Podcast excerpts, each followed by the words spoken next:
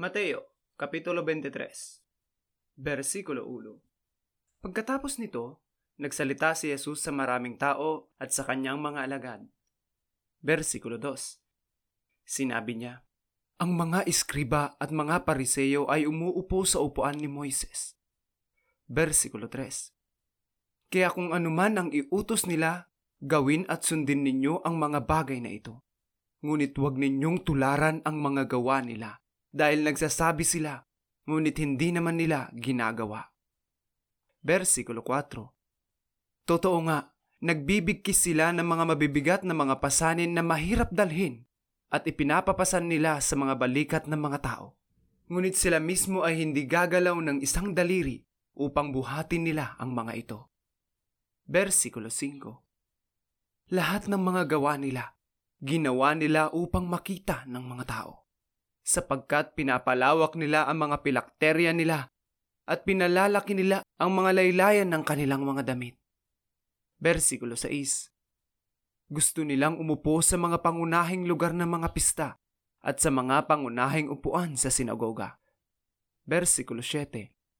At mga natatanging pagbati sa mga pamilihan at tawagin silang rabi ng mga tao. Versikulo eight.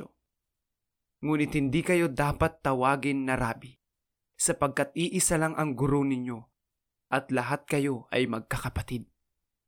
Versikulo nine.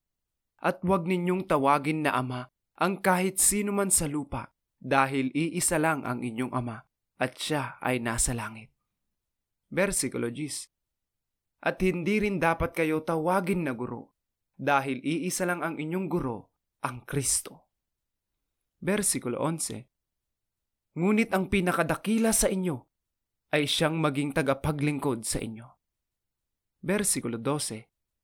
Kung sino man ang nagtataas sa kanyang sarili ay ibababa, at kung sino mang nagpapakababa sa kanyang sarili ay itataas.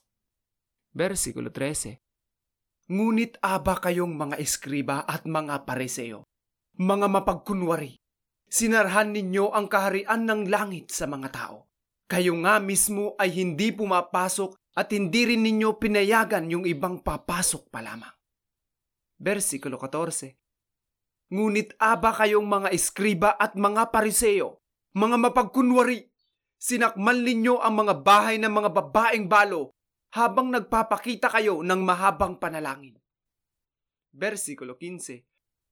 Aba kayong mga iskriba at mga pariseo, mga mapagkunwari, sapagkat nilalakbay ninyo ang karagatan at lupain upang makahikayat ng isang mananampalataya.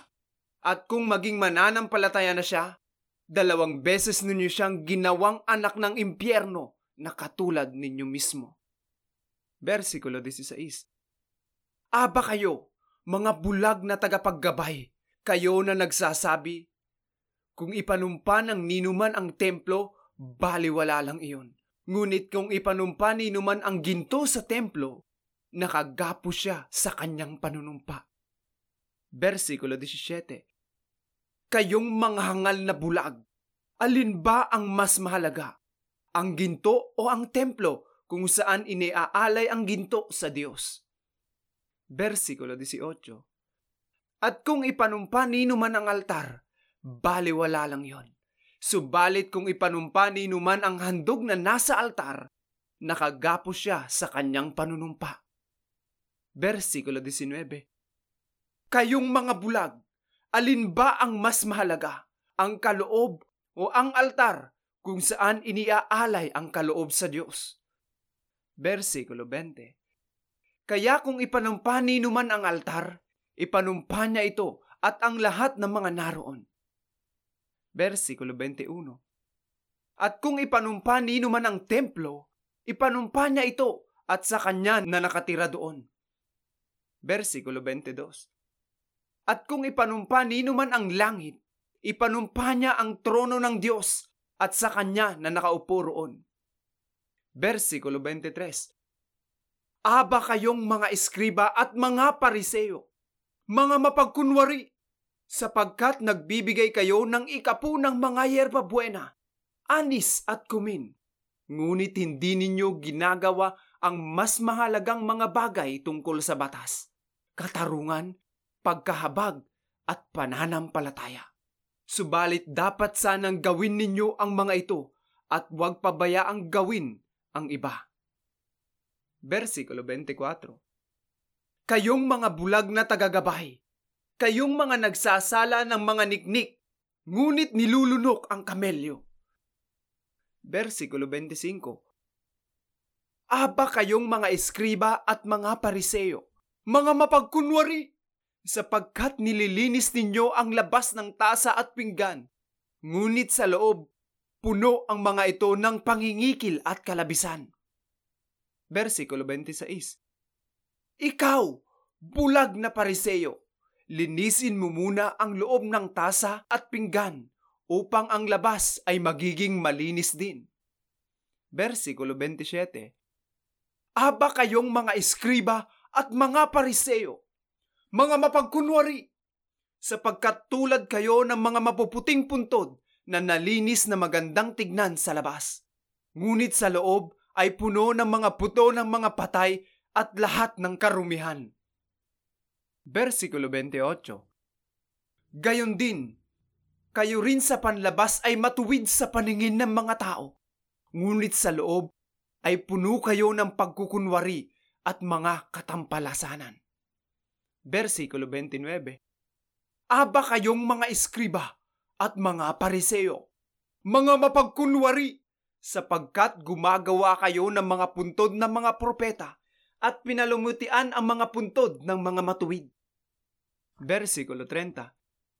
Sinasabi ninyo na kung nabuhay kami sa kapanahunan ng aming mga ama, hindi kami sasali sa pagpapadanak ng dugo ng mga propeta. Versikulo thirty-one. Sa gayon, kayo mismo ang nagpatotoo na kayo ay mga anak ng mga pumatay sa mga propeta. Versikulo thirty-two. Pinupuno rin ninyo ang mga kota ng kasalanan ng inyong mga ama. Versikulo thirty-three.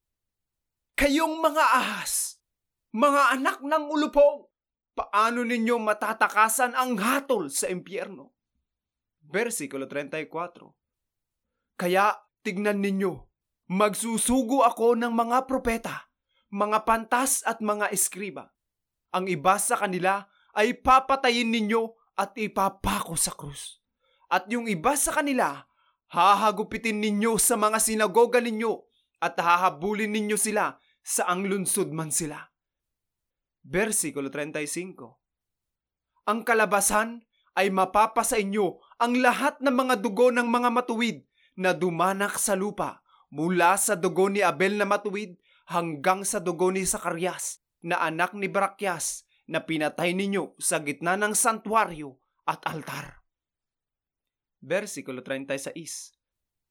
Katotohanang sinasabi ko sa inyo, lahat ng mga ito ay mangyayari sa salinlahing ito. Versikulo thirty-seven. Jerusalem, kayo na pumatay sa mga propeta at bumato sa mga sinugo ko sa inyo, madalas kong ninais na tipunin ang mga anak mo, gaya ng inahin na nililikom ang kanyang mga sisiw sa ilalim ng kanyang mga pakpak, ngunit hindi kayo sumang-ayon. Versikulo thirty-eight. Tingnan ninyo, maiwan na sa inyo ang bahay ninyo na napabayaan. Versikulo thirty-nine. Sapagkat sasabihin ko sa inyo, magmula ngayon, hindi na ninyo ako makikita, hanggang sa sasabihin ninyong, pinagpala ang darating sa pangalan ng Panginoon.